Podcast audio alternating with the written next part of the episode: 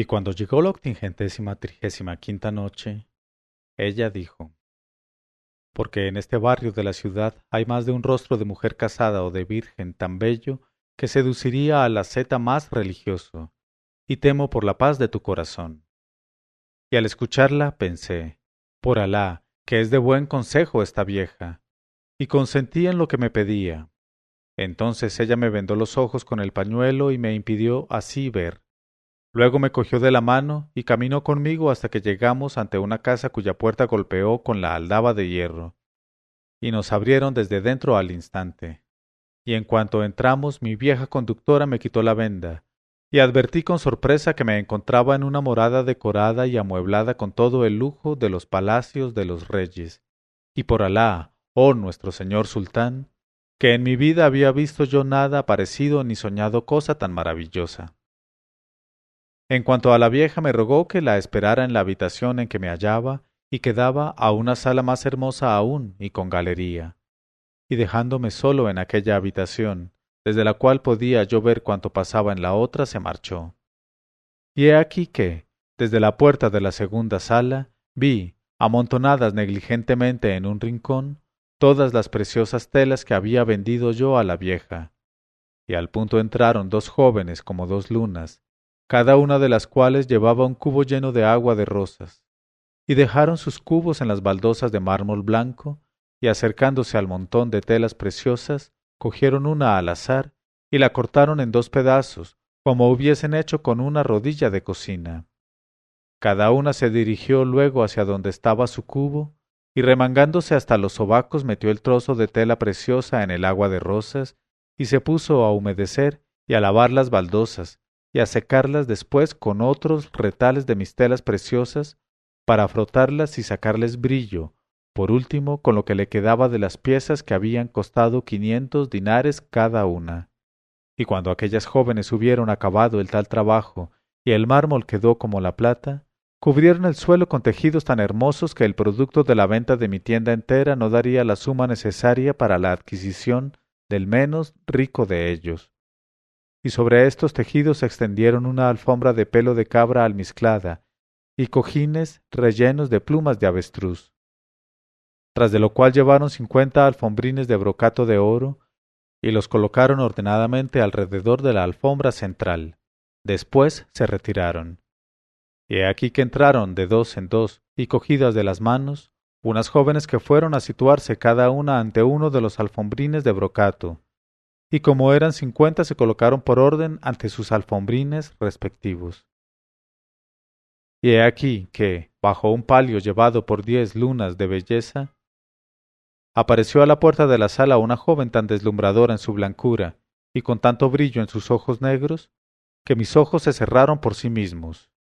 Y cuando los abrí, vi junto a mí a mi conductora, la vieja dama, que me invitaba a acompañarla para presentarme a la joven que ya estaba perezosamente acostada en la alfombra central, en medio de las cincuenta jóvenes erguidas sobre los alfombrines de brocato.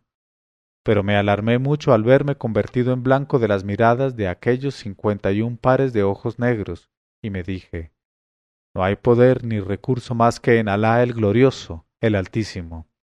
Es evidente que desean mi muerte. Cuando estuve entre sus manos, la real joven me sonrió me deseó la bienvenida y me invitó a sentarme junto a ella en la alfombra. Y muy confuso y azorado me senté para obedecerla, y me dijo ella Oh joven, ¿qué opinas de mí y de mi belleza? ¿Crees que reúno condiciones para ser tu esposa? Al oír estas palabras contesté asombrado hasta el límite extremo del asombro. Oh mi señora, ¿cómo me atrevería a creerme digno de tal favor? En verdad que no estimo mi valer en tanto como para llegar a ser un esclavo, o menos todavía entre tus manos. Pero ella repuso, No, por Alá, oh joven, mis palabras no contienen ningún engaño, y nada de evasivo hay en mi lenguaje, que es sincero. Respóndeme, pues, con toda sinceridad, y ahuyenta todo temor de tu espíritu, porque mi corazón se desborda de amor por ti. Al oír estas palabras, oh nuestro señor sultán, Comprendí, a no dudar, que la joven tenía realmente intención de casarse conmigo, pero sin que me fuese posible adivinar por qué razón me había escogido entre millares de jóvenes y cómo me conocía. Y acabé por decirme, oh, lo inconcebible tiene la ventaja de no ocasionar pensamientos torturadores. No trates, pues, de comprenderlo, y deja que las cosas sigan su curso. Y contesté, Oh mi señora, si en realidad no hablas para que se rían de mí estas honorables jóvenes, acuérdate del proverbio que dice, Cuando la chapa está al rojo, está a punto para el martillo. Por otra parte, me parece que mi corazón está tan inflamado de deseo que ya es hora de realizar nuestra unión. Dime, pues, por tu vida, que debo traerte como dote y la viudedad que debo señalarte. Y contestó ella sonriendo, Dote y viudedad están pagadas y no tienes que ocuparte de ello. Y añadió, Puesto que ese es también tu deseo, voy al instante a enviar a buscar al cadí a los testigos, a fin de que podamos unirnos sin dilación. Y efectivamente, oh mi señor, no tardaron en llegar el cadí y los testigos, y anudaron el nudo por la vía lícita, y quedamos casados sin dilación. Y después de la ceremonia se marchó todo el mundo. Y me pregunté, oh, ¿estoy despierto o soñando? Y aún me asombré más cuando ella mandó a sus hermosas esclavas que prepararan el jamán para mí y me condujeran allá. Y las jóvenes me hicieron entrar en una sala de baño perfumada con aloe de comorín, y me confiaron a las bañeras, que me desnudaron y me friccionaron, y me dieron un baño que me dejó más ligero que los pájaros. Después vertieron encima de mí los perfumes más exquisitos, me cubrieron con un rico atavío y me presentaron refrescos y sorbetes de toda especie. Tras de lo cual me hicieron dejar el hammam y me condujeron al aposento íntimo de mi reciente esposa, que me esperaba ataviada solo con su belleza. Y al punto vino ella a mí, y se echó sobre mí, y se restregó conmigo con un ardor asombroso. Y yo, oh mi Señor, sentí que mi alma se albergaba por entero donde tú sabes, y di a la obra para la que había sido requerido y a la tarea que se me pedía, y vencí lo que hasta entonces pertenecía al dominio de lo invencible, y abatí lo que estaba por abatir, y arrebaté lo que estaba por arrebatar, y tomé lo que pude y di lo que era necesario, y me levanté, y me eché, y cargué y descargué, y clavé, y forcé, y llené, y barrené, y reforcé, y excité, y apreté, y derribé, y avancé, y recomencé, y de tal manera, oh mi señor sultán, que aquella noche quien tú sabes fue realmente el valiente a quien llaman el cordero, el herrero, el aplastante, el calamitoso, el largo, el férreo, el llorón, el abrigador, el agujereador, el frotador, el irresistible, el báculo del derviche, la herramienta prodigiosa, el explorador, el tuerto acometedor, el alfanje del guerrero, el nadador infatigable, el ruiseñor canoro, el padre de cuello gordo, el padre del turbante, el padre de cabeza calva, el padre de los estremecimientos, el padre de las delicias, el padre de los terrores, el gallo sin cresta ni voz, el hijo de su padre, la herencia del pobre, el músculo caprichoso y el grueso nervio dulce. Y creo, oh mi señor sultán, que aquella noche cada remoquete fue acompañado de su explicación, cada cualidad de su prueba y cada atributo de su demostración. Y nos interrumpimos en nuestros trabajos solo porque ya había transcurrido la noche y teníamos que levantarnos para la plegaria de la mañana y continuamos viviendo juntos de tal suerte, oh Rey del tiempo, durante veinte noches consecutivas en el límite de la embriaguez y de la felicidad. Y al cabo de este tiempo vino a ofrecerse a mi memoria el recuerdo de mi madre, y dije a mi esposa la joven, Ya, Seti, hace mucho tiempo que estoy ausente de casa y mi madre, que no tiene noticias mías, debe sentir gran inquietud por mí.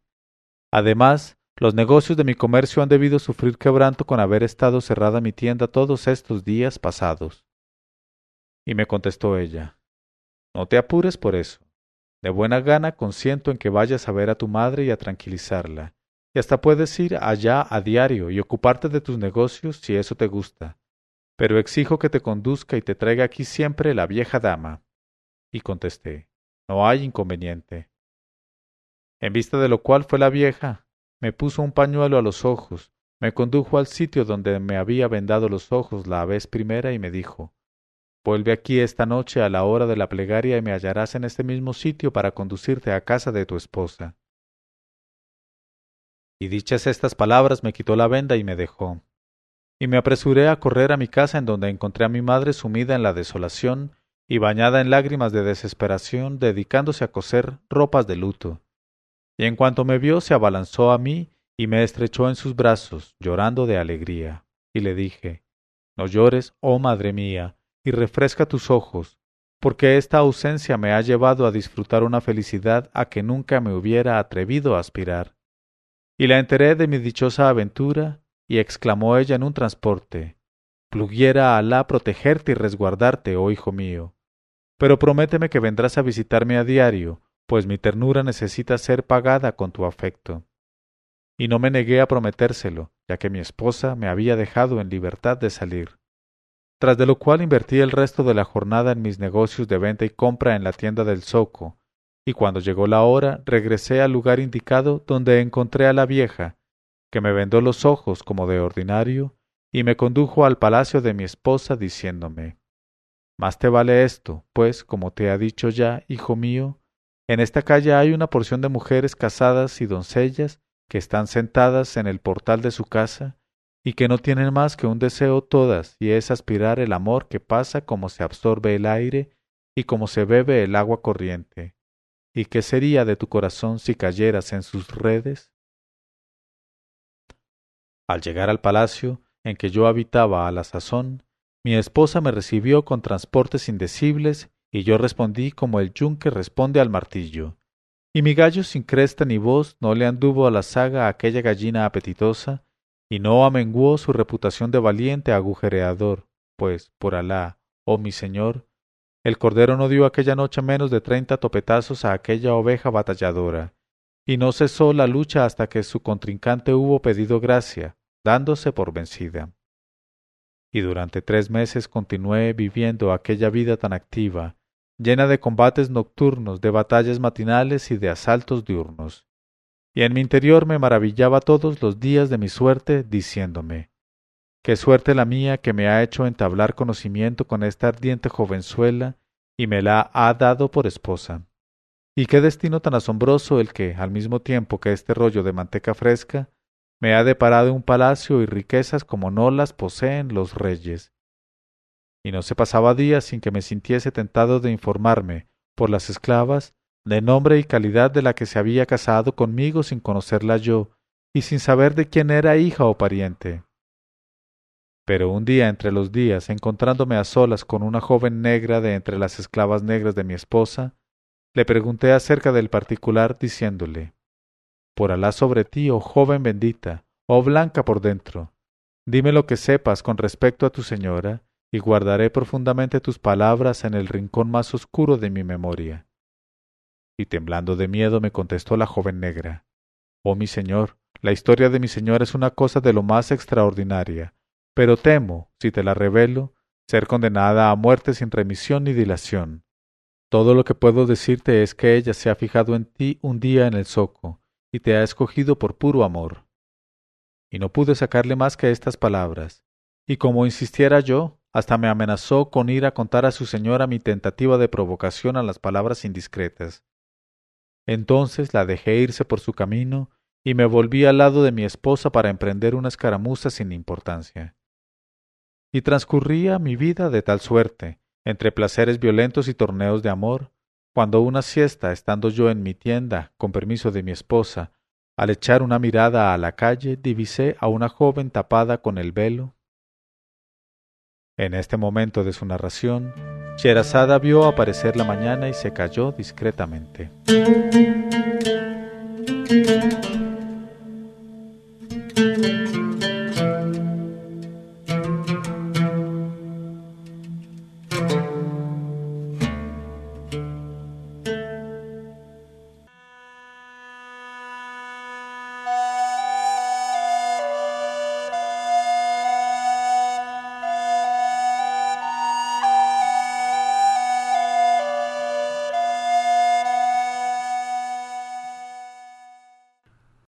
Cuando llegó la octingentésima trigésima sexta noche, ella dijo, y transcurría mi vida de tal suerte entre placeres violentos y torneos de amor, cuando una siesta, estando yo en mi tienda, con permiso de mi esposa, al echar una mirada a la calle divisé a una joven tapada con el velo, que avanzaba hacia mí de manera ostensible.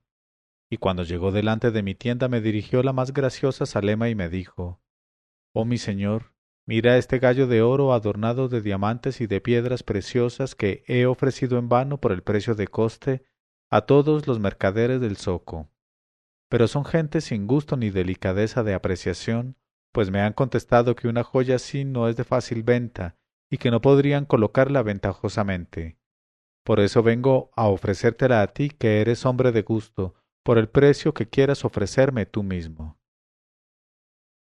Y contesté, Tampoco yo tengo ninguna necesidad de este joyel, pero para darte gusto te ofreceré por él cien dinares, ni uno más ni uno menos.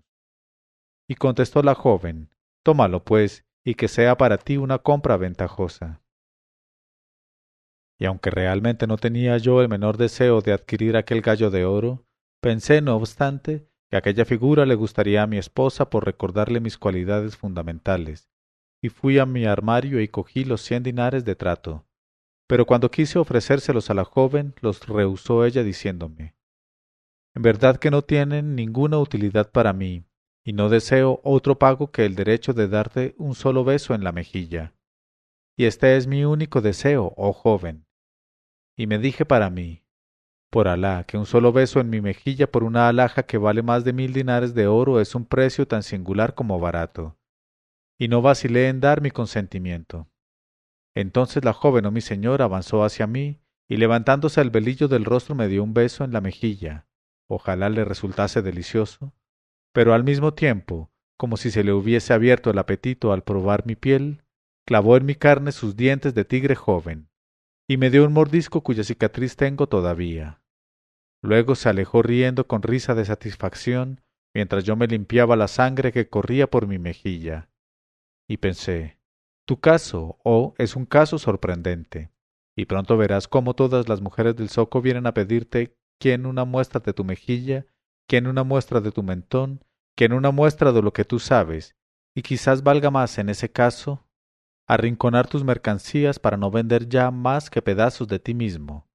Y llegada que fue la noche, medio risueño, medio furioso, salí al encuentro de la vieja que me esperaba como de ordinario en la esquina de nuestra calle, y que después de haberme puesto una venda en los ojos me condujo al palacio de mi esposa. Y por el camino la oí que refunfuñaba entre dientes palabras confusas que me parecieron amenazas, pero pensé, las viejas son personas a quienes gusta gruñir y que pasan sus viejos días decrépitos murmurando de todo y chocheando. Al entrar en casa de mi esposa la encontré sentada en la sala de recepción con los párpados contraídos y vestida de pies a cabeza de color rojo escarlata, como el que llevan los reyes en sus horas de ira, y tenía el continente agresivo y el rostro revestido de palidez. Y al ver aquello dije para mí, Oh conservador, resguárdame. Y sin saber a qué atribuir aquella actitud hostil, me acerqué a mi esposa, quien, en contra de su costumbre, no se había levantado para recibirme y me volvía la cabeza. Y ofreciéndole el gallo de oro que acababa de adquirir, le dije Oh mi señora, acepta este precioso gallo, que es un objeto verdaderamente admirable, y que es curioso de mirar, porque le he comprado para que te recrees con él. Pero al oír estas palabras se oscureció su frente y sus ojos se entenebrecieron, y antes de que yo tuviese tiempo de evadirme recibí una bofetada tan terrible que me hizo girar como un trompo, y por poco me rompe la mandíbula izquierda. Y me gritó Oh perro, hijo de perro. Si realmente has comprado este gallo, ¿a qué obedece ese mordisco que tienes en la mejilla? Y yo, aniquilado por la sacudida del violento bofetón, me sentí en peligro, y tuve que hacer grandes esfuerzos sobre mí mismo para no caerme cuán largo era. Pero aquello no era más que el principio, oh mi señor. No era, ay, más que el principio del principio. Porque vi que a una seña de mi esposa se abrían los cortinajes del fondo y entraban cuatro esclavas conducidas por la vieja, y llevaban el cuerpo de una joven con la cabeza cortada y colocada en medio de su cuerpo. y al instante reconocí en aquella cabeza la de la joven que me había dado la alhaja a cambio de un mordisco, y la vista de aquella acabó de derretirme, y rodé por el suelo sin conocimiento. Cuando volví en mí, oh señor sultán, me vi encadenado en este maristán, y los celadores me enteraron de que me había vuelto loco, y no me dijeron nada más. Y tal es la historia de mi presunta locura y de mi encarcelamiento en esta casa de locos, y Alá es quien nos envía a ambos, oh mi señor sultán, y tú, oh prudente y juicioso visir, para sacarme de aquí. Y por la lógica o la incoherencia de mis palabras podréis juzgar si realmente estoy poseído por el espíritu, o si estoy siquiera atacado de delirio, de manía o de idiotez, o si estoy, en fin, sano de entendimiento. Cuando el sultán y su visir, que era el antiguo sultán derviche adulterino, oyeron la historia del joven quedaron pensativos, con la frente baja y los ojos fijos en el suelo durante una hora de tiempo. Tras de lo cual el sultán fue el primero que levantó la cabeza y dijo a su acompañante Oh visir mío, por la verdad de quien me hizo gobernante de este reino, juro que no tendré reposo y no comeré ni beberé, sin haber dado con la joven que se casó con este joven. Apresúrate, pues, a decirme qué tenemos que hacer para ello. Y contestó el visir, Oh rey del tiempo, es preciso que nos llevemos sin tardanza a este joven, abandonando momentáneamente a los otros dos jóvenes encadenados, y que recorramos con él las calles de la ciudad de oriente a occidente y de derecha a izquierda, hasta que encuentre él la entrada de la calle en donde la vieja acostumbraba a vendarle los ojos. Y entonces le vendaremos los ojos, y se acordará él del número de pasos que daba en compañía de la vieja, y de tal suerte nos hará llegar ante la puerta de la casa, a la entrada de la cual le quitaban la venda. Y allá nos iluminará Alá acerca de la conducta que debemos observar en tan delicado asunto. Y dijo el sultán, Sea conforme a tu consejo, oh visir mío lleno de sagacidad. Y se levantaron ambos al instante, hicieron caer las cadenas del joven y se le llevaron fuera del maristán y todo sucedió según las previsiones del visir. Porque, después de recorrer gran número de calles de diversos barrios, acabaron por llegar a la entrada de la calle consabida, la cual reconoció sin dificultad el joven, y con los ojos vendados como otras veces, supo calcular los pasos e hizo que se parasen ante un palacio cuya vista sumió al sultán en la consternación, y exclamó Alejado sea el maligno, oh visir mío, este palacio está habitado por una esposa entre las esposas del antiguo sultán de El Cairo, el que me ha legado el trono a falta de hijos varones en su posteridad. Y esta esposa del antiguo sultán, padre de mi mujer, habita aquí con su hija, que indudablemente será la joven que se ha casado con este joven. Alá es el más grande, oh visir. Por lo visto está escrito en el destino de todas las hijas de reyes que se casen con cualquiera, como nosotros mismos lo hemos sido. Los decretos del retribuidor siempre están justificados, pero ignoramos los motivos a que obedecen. Y añadió, apresurémonos a entrar para saber la continuación de este asunto. Y llamaron en la puerta con la aldaba de hierro que hubo de resonar. Y dijo el joven, bien recuerdo este sonido. Y al punto abrieron la puerta unos eunucos que se quedaron absortos al reconocer al sultán, al gran visir y al joven, esposo de su señora. En este momento de su narración, Sherazada vio aparecer la mañana y se calló discretamente.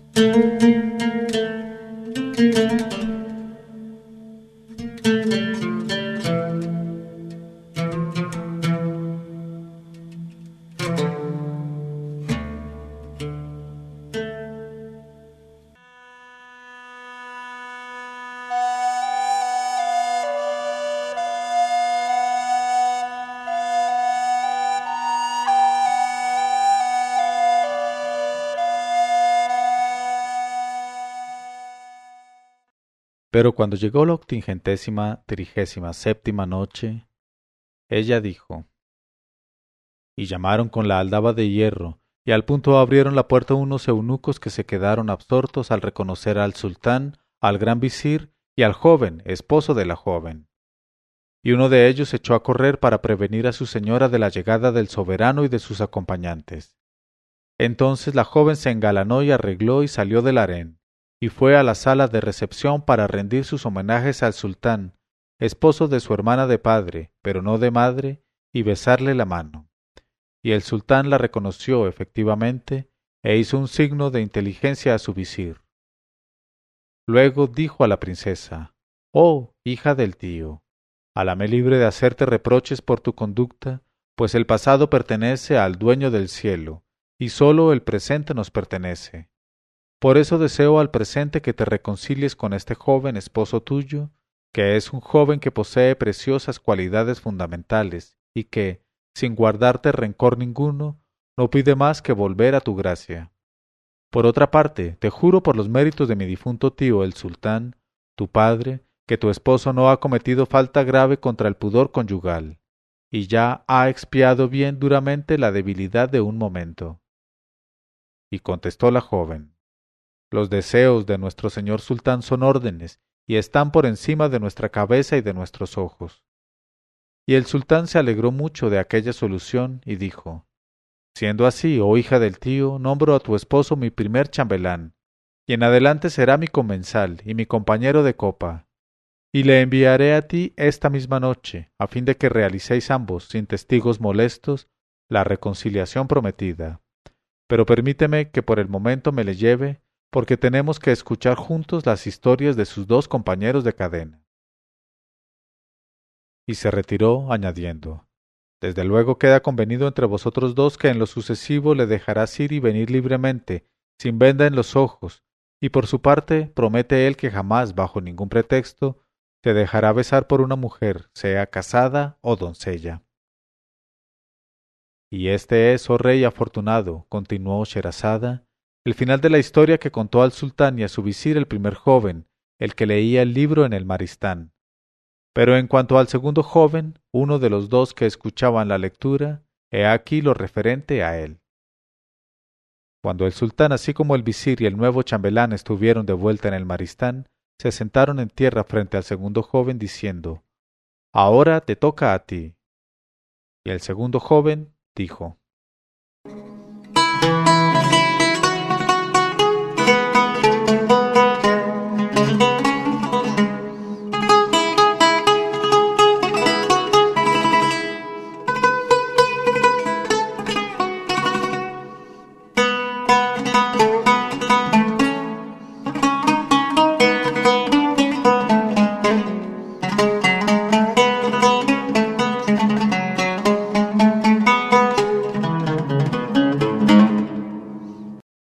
Historia del segundo loco. Oh nuestro señor sultán, y tú, juicioso visir, y tú, antiguo compañero mío de cadena. Sabed que el motivo de mi encarcelamiento en este maristán es todavía más sorprendente que el que conocéis ya, porque si este compañero mío fue encerrado como loco sin estarlo, fue por culpa suya y a causa de su credulidad y confianza en sí mismo. Pero si yo he pecado ha sido precisamente por el exceso contrario, como vais a ver, siempre que queráis permitirme proceder con orden. Y el sultán y su visir y su nuevo chambelán, que era el antiguo loco primero, contestaron de común acuerdo. Desde luego. Y el visir añadió, Por cierto que, cuando más orden pongas en tu relato quedaremos mejor dispuestos para considerar que estás comprendido injustamente en el número de los locos y los dementes. Y el joven comenzó su historia en estos términos.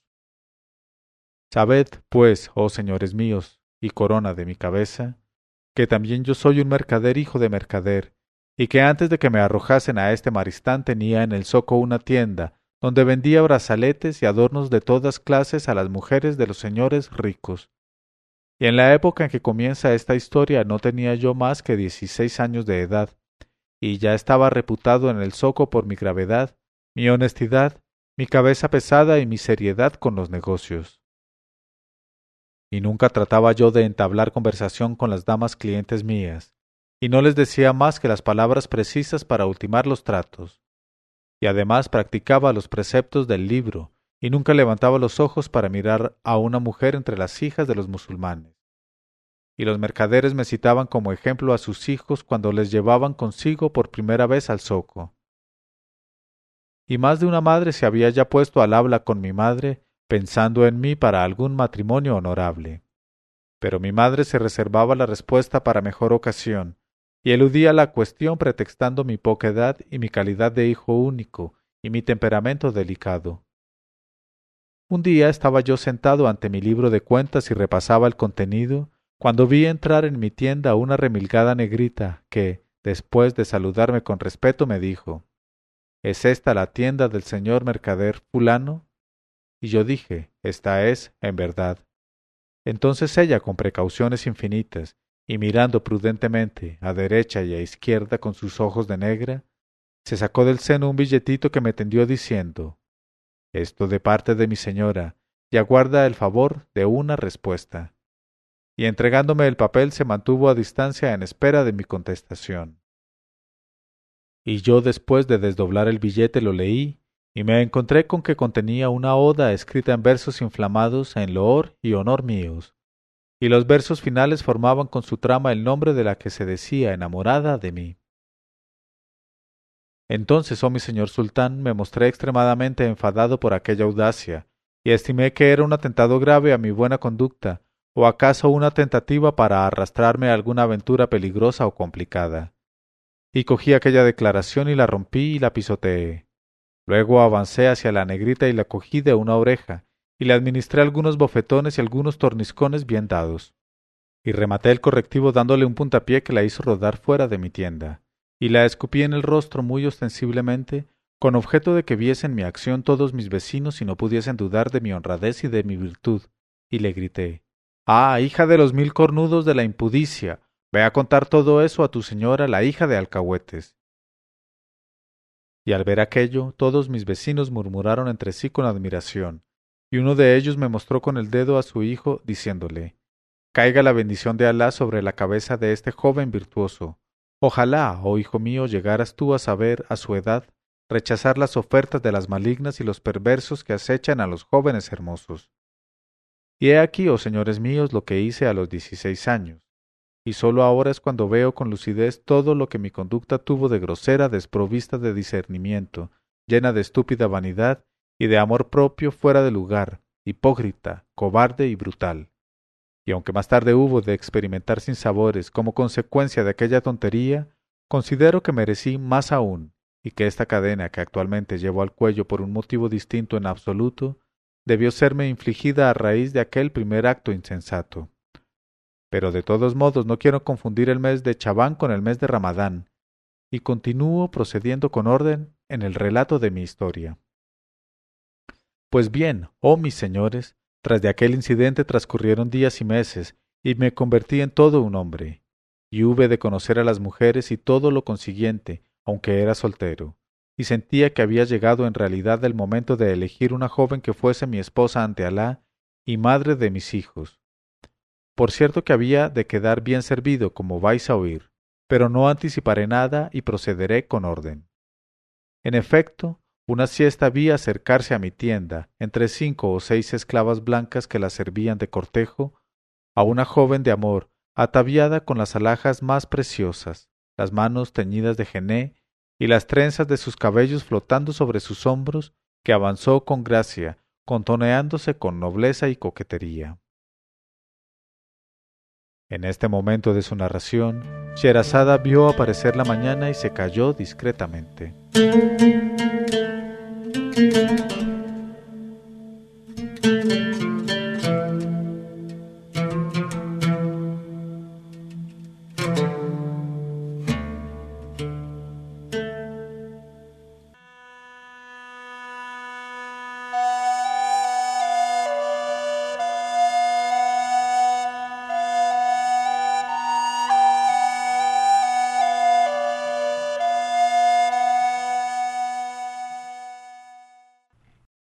Pero cuando llegó la octingentésima trigésima octava noche, ella dijo a una joven de amor ataviada con las alhajas más preciosas, las manos teñidas de gené y las trenzas de sus cabellos flotando sobre sus hombros, que avanzó con gracia, contoneándose con nobleza y coquetería. Y como una reina entró en mi tienda, seguida de sus esclavas, y se sentó después de favorecerme con una salema graciosa y me dijo Oh joven, ¿tienes un buen surtido de adornos de oro y plata? Y contesté, Oh mi señora, los tengo de todas las especies posibles y de las demás. Entonces me pidió que le enseñara anillos de oro para los tobillos, y le llevé lo más hermoso y más pesado que tenía en anillos de oro para los tobillos, y les echó una mirada distraída y me dijo, Pruébamelos. Y al punto se bajó una de sus esclavas y levantándole la orla de su traje de seda, descubrió ante mis ojos el tobillo más fino y más blanco que salió de los dedos del Creador. Y le probé los anillos, pero no pude encontrar en mi tienda ninguno bastante estrecho para la finura de sus piernas moldeadas en el molde de la perfección. Y al ver mi azoramiento, ella sonrió y dijo No te importe, oh joven, ya te tomaré otra cosa. Pero el caso es que me habían dicho en mi casa que yo tenía las piernas de elefante. ¿Es verdad eso? Y exclamé, El nombre de Alá sobre ti y alrededor de ti, y sobre la perfección de tus tobillos, oh mi señora. Al verlo se moriría de envidia la gacela. Entonces me dijo ella, Enséñame brazaletes. Y con los ojos llenos todavía de la visión de sus tobillos adorables y de sus piernas de perdición, busqué lo más fino y más estrecho que tenía en brazaletes de oro y de esmalte y se lo traje. Pero me dijo ella, Pruébamelos tú mismo, Estoy muy cansada hoy. Y al punto se precipitó una de sus esclavas a alzar las mangas de su señora, y a mis ojos apareció un brazo, ay, ay, como un cuello de cisne, más blanco y más liso que el cristal, y rematado por una muñeca, y una mano, y unos dedos, ay, ay, de azúcar cande, oh mi señor, de dátiles confitados, una alegría para el alma, una delicia, una pura delicia suprema e inclinándome probé mis brazaletes en aquel brazo milagroso. Pero los más estrechos, los confeccionados para manos de niño, bailaban vergonzosamente en sus finas muñecas transparentes, y me apresuré a retirarlos, temeroso de que su contacto lastimase aquella piel cándida. Y sonrió ella de nuevo al ver mi confusión, y me dijo ¿Qué has visto, oh joven? ¿Soy manca o acaso tengo manos de pato o quizá un brazo de hipopótamo? Y exclamé en nombre de Alá sobre ti y alrededor de ti, y sobre la redondez de tu brazo blanco, y sobre la forma de tus dedos de Urí, oh mi señora. Y me dijo ella, ¿verdad que sí? Pues, sin embargo, en casa me afirmaron lo contrario con frecuencia. Luego añadió, Enséñame collares y colgantes de oro. Y tambaleándome sin haber probado el vino, me apresuré a mostrarle lo más rico y ligero que tenía yo en collares y colgantes de oro y al punto, con religioso cuidado, una de sus esclavas descubrió al mismo tiempo que el cuello de su ama parte de su pecho, y los dos senos. Ah, ah, los dos a la vez, oh mi señor, los dos pechitos de marfil rosa aparecieron redondos y erguidos sobre la nieve deslumbradora del pecho, y se dirían colgados del cuello de mármol puro como dos hermosos niños gemelos colgados al cuello de su madre y al ver aquello no pude por menos de gritar, volviendo la cabeza, Tapa, tapa, que Alá corra sus velos. Y me dijo ella, ¿es que no vas a probarme los collares y colgantes? Pero no te importe, ya te tomaré otra cosa. Sin embargo, dime antes si soy deforme o tetuda como la hembra del búfalo y negra y velluda. ¿O acaso estoy tan flaca y seca como un pescado salado y tan lisa como el banco de un carpintero? Y exclamé, el nombre de Alá sobre ti y alrededor de ti, y sobre tus carnes ocultas, y sobre tus frutos ocultos, y sobre toda tu hermosura oculta, oh mi señora. Y dijo ella, Entonces me han engañado los que me afirmaron a menudo que no podía encontrarse nada más feo que mis formas ocultas. Y añadió, Está bien, pero ya que no te atreves, oh joven, a probarme estos collares de oro y estos colgantes, ¿podrías al menos probarme cinturones? Y luego de traerle lo más flexible y ligero que tenía en cinturones de filigrana de oro, los puse a sus pies discretamente. Pero me dijo ella, No, no, por Alá, pruébamelos tú mismo. Y yo, oh mi señor sultán, tuve que responder con el oído y la obediencia, y adivinando de antemano cuál sería la finura de aquella gacela, escogí el cinturón más pequeño y más estrecho, y por encima de sus trajes y velos se los ceñía al talle. pero aquel cinturón confeccionado de encargo para una princesa niña resultaba muy ancho para aquel talle tan fino que no proyectaba sombra en el suelo, y tan derecho que habría causado la desesperación de un escriba de la letra Aleph, y tan flexible que habría hecho secarse de despecho al árbol van, y tan tierno que habría hecho derretirse de envidia a un rollo de manteca fina, y tan gracioso que habría puesto en fuga, avergonzado, a un tierno pavo real, y tan ondulante que habría hecho perderse al tallo del bambú. Y al ver que no lograba mi propósito me quedé muy perplejo y no supe cómo excusarme. Pero me dijo ella, por lo visto debo ser contrahecha con una joroba doble por detrás y una joroba doble por delante, con un vientre de forma innoble y una espalda de dromedario. Y exclamé, El nombre de Alá sobre ti y alrededor de ti, y sobre tu talla y sobre lo que le precede, y sobre lo que le acompaña, y sobre todo lo que le sigue, oh mi señora. Y ella me dijo, Estoy asombrada, oh joven, porque en casa me han confirmado a menudo esta opinión desventajosa de mí misma. De todos modos, ya que no puedes encontrar cinturón para mí, creo que no te será imposible encontrar pendientes de anilla y un frontal de oro para sujetarme los cabellos. Y así diciendo se levantó por sí misma el velillo del rostro e hizo aparecer a mi vista su cara, que era la luna llena en su decimocuarta noche. Y al ver aquellas dos piezas preciosas de sus ojos babilónicos, y sus mejillas de anémona, y su boquita, estuche de coral, que encerraba un brazalete de perlas, y todo su rostro conmovedor, se me paró la respiración, y no pude hacer un movimiento para buscar lo que me pedía. Y sonrió ella y me dijo Comprendo, oh joven, que te hayas asombrado de mi fealdad. Ya sé, porque me lo han repetido muchas veces, que mi rostro es de una fealdad espantosa, picado de viruela y apergaminado, que soy tuerta del ojo derecho y visca del ojo izquierdo, que tengo una nariz gorda y horrible, y una boca fétida, con los dientes desencajados y movibles, y por último que estoy mutilada y rapada de orejas. Y no hay para qué hablar de mi piel, que es sarnosa, ni de mis cabellos, que son lacios y quebradizos, ni de todos los horrores invisibles de mi interior.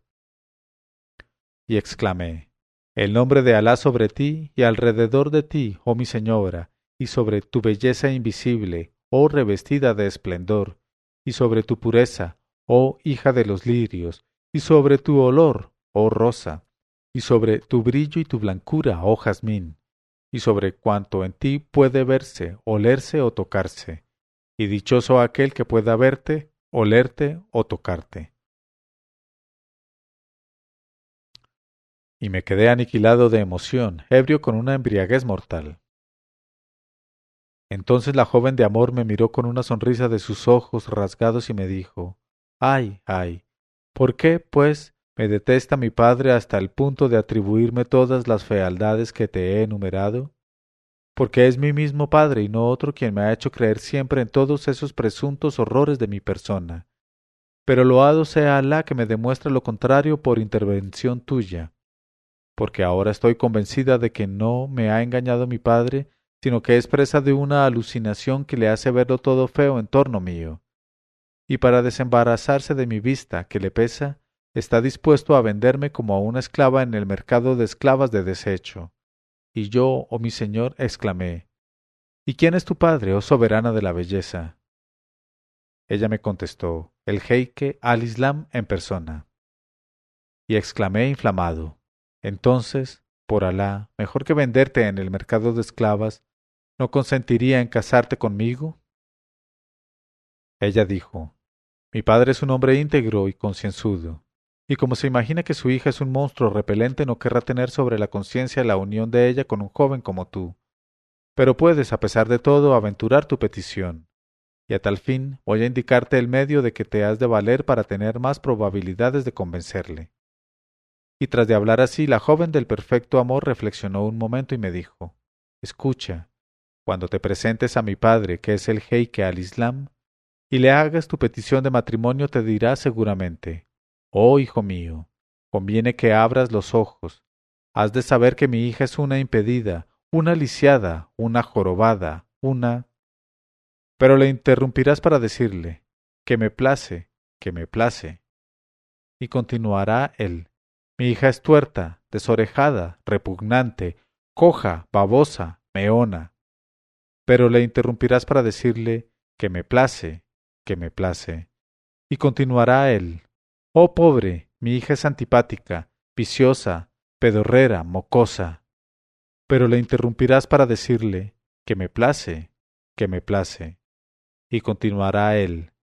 Pero si no sabes, oh pobre, que mi hija es bigotuda, barriguda, tetuda, manca, contrahecha de un pie, visca del ojo izquierdo, con nariz gorda y aceitosa, con la carne picada de viruela, con la boca fétida, con los dientes desencajados y movibles, mutilada por dentro, calva, espantosamente sarnosa, un horror absolutamente, una abominable maldición. Y tras de dejarle que acabe de verter sobre mí esta horrible cuba de dicterios, le dirás Vaya, por Alá, que me place, que me place. En este momento de su narración, Sherazada vio aparecer la mañana y se calló discretamente.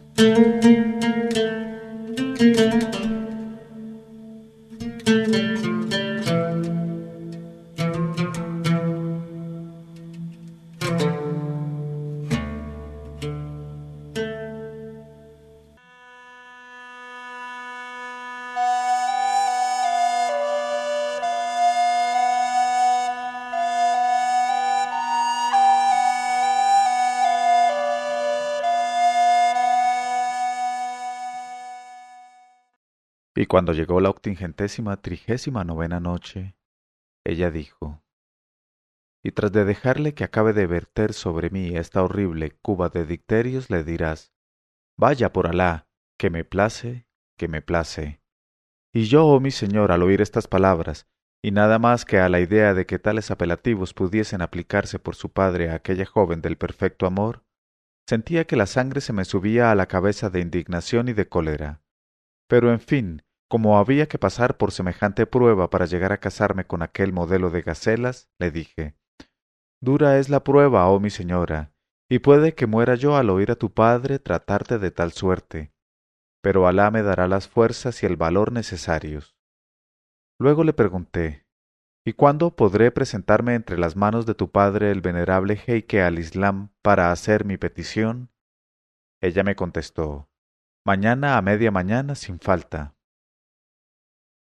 Tras estas palabras se levantó y me abandonó, seguida de sus jóvenes esclavas, saludándome con una sonrisa.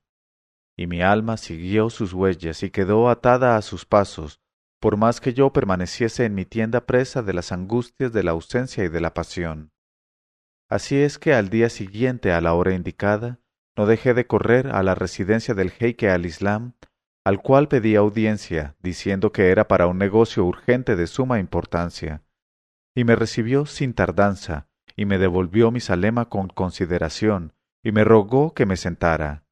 Y observé que era un anciano de aspecto venerable, de barba blanca inmaculada, y de una actitud llena de nobleza y grandeza.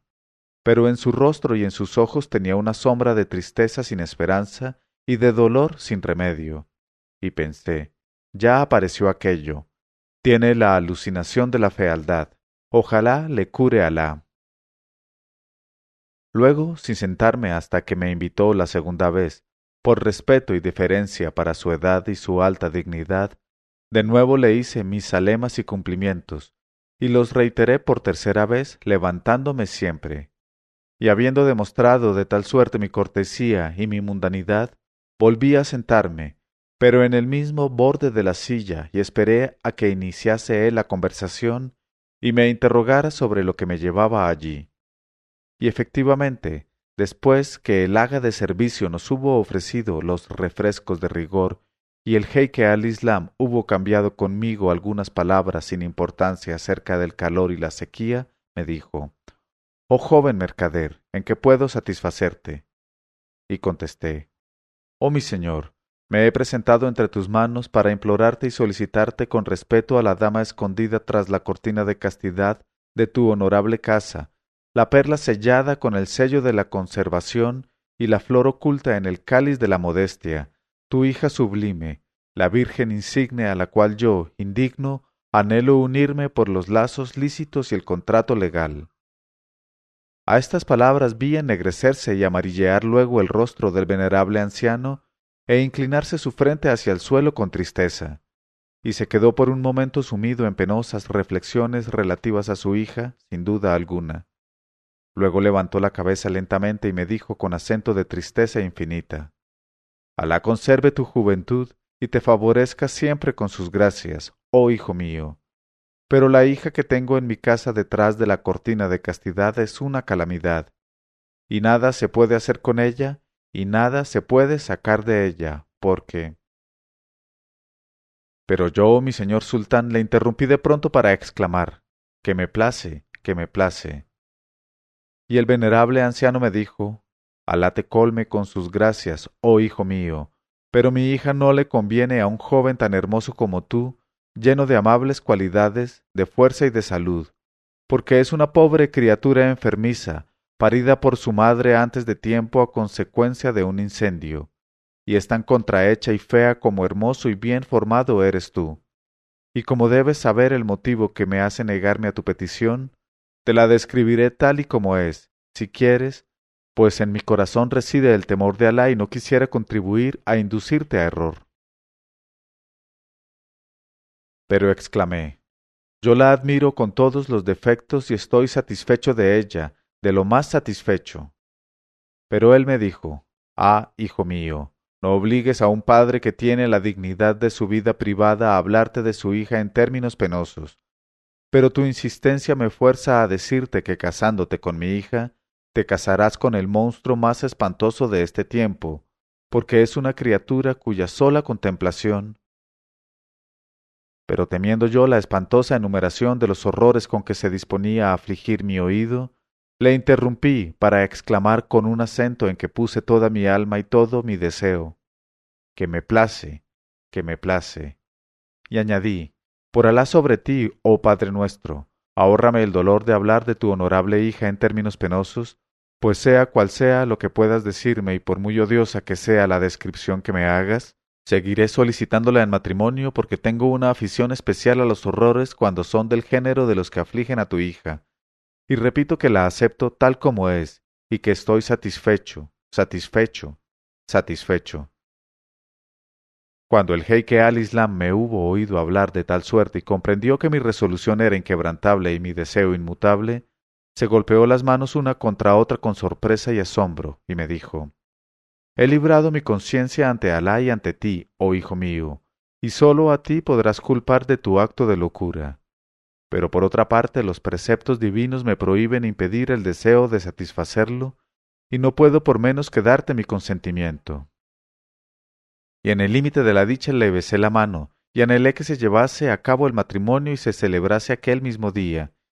Y me dijo él suspirando, Ya no hay inconveniente y se extendió y legalizó por los testigos el contrato de matrimonio, y quedó estipulado que yo aceptaba a mi esposa con sus defectos, sus deformidades, sus achaques, sus malas hechuras, su conformación, sus dolencias, sus fealdades y otras cosas parecidas. Y también quedó estipulado que si, por una u otra razón, me divorciaba de ella, tendría que pagarle como rescate del divorcio y como viudedad veinte bolsas de mil dinares de oro y desde luego acepté de todo corazón las condiciones e incluso hubiese aceptado cláusulas mucho más desventajosas.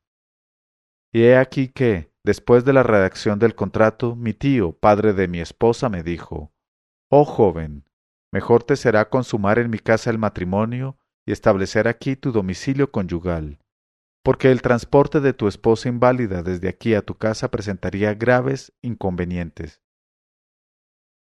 Y contesté Escucho y obedezco. Y en mi interior ardía de impaciencia y me decía, Por Alá, ¿es verdaderamente posible que yo, el oscuro mercader, haya llegado a ser dueño de esa joven del perfecto amor, la hija del venerado Heike al-Islam? ¿Y soy yo verdaderamente el que va a regocijarse con su belleza y a disfrutarla a su antojo, y a comer y a beber lo que tenga gana en sus encantos ocultos, y a endulzarme con ellos hasta la saciedad? Y cuando por fin llegó la noche penetré en la cámara nupcial después de recitar la plegaria de la noche, y con el corazón latiendo de emoción me acerqué a mi esposa y levanté el velo que cubría su cabeza, y le destapé el rostro.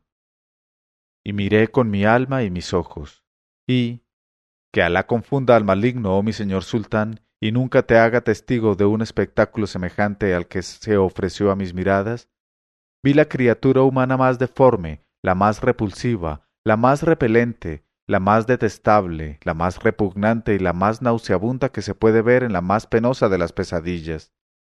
Y en verdad que era de una fealdad mucho más espantosa que la que me había descrito la joven, y un monstruo de deformidad, y un guiñapo tan lleno de horror que me sería imposible, oh mi señor, hacerte su descripción sin sentir arcadas y caer a tus pies sin conocimiento. Pero básteme decirte que la que era esposa mía con mi propio consentimiento encerraba en su persona nauseabunda todos los vicios legales y todas las abominaciones ilegales, todas las impurezas, todas las fetideces, todas las aversiones, todas las atrocidades, todas las fealdades y todas las repugnancias que pueden afligir a los seres sobre quienes pesa la maldición. Y tapándome las narices y volviendo la cabeza dejé caer otra vez su velo y me alejé de ella hasta el rincón más retirado de la estancia, pues, aun cuando hubiese sido yo un tebaico comedor de cocodrilo, no habría podido inducir a mi alma a una aproximación carnal con una criatura que hasta tal punto ofendía a la paz de su Creador. Y sentándome en mi rincón, con la cara vuelta a la pared, sentía yo invadir mi entendimiento de todas las preocupaciones y subirme por los riñones todos los dolores del mundo, y gemía en el fondo del núcleo de mi corazón, pero no tenía derecho a decir una sola palabra o a emitir la menor queja, pues la había aceptado por esposa por propio impulso, porque yo era, con mis propios ojos, quien había interrumpido al padre siempre para exclamar que me place, que me place. Y me decía sí, sí, ahí tienes a la joven del perfecto amor. Ah, muérete, muérete, muérete, ah, idiota, ah, buey estúpido, oh cerdo pesado. Y me mordía los dedos y me pellizcaba los brazos en silencio, y por momentos fermentaba en mí una cólera contra mí mismo, y pasé de mala manera toda aquella noche de mi destino, como si hubiese estado en medio de torturas en la prisión del Meda o del de Ilamita. En este momento de su narración, Sherazada vio aparecer la mañana y se calló discretamente.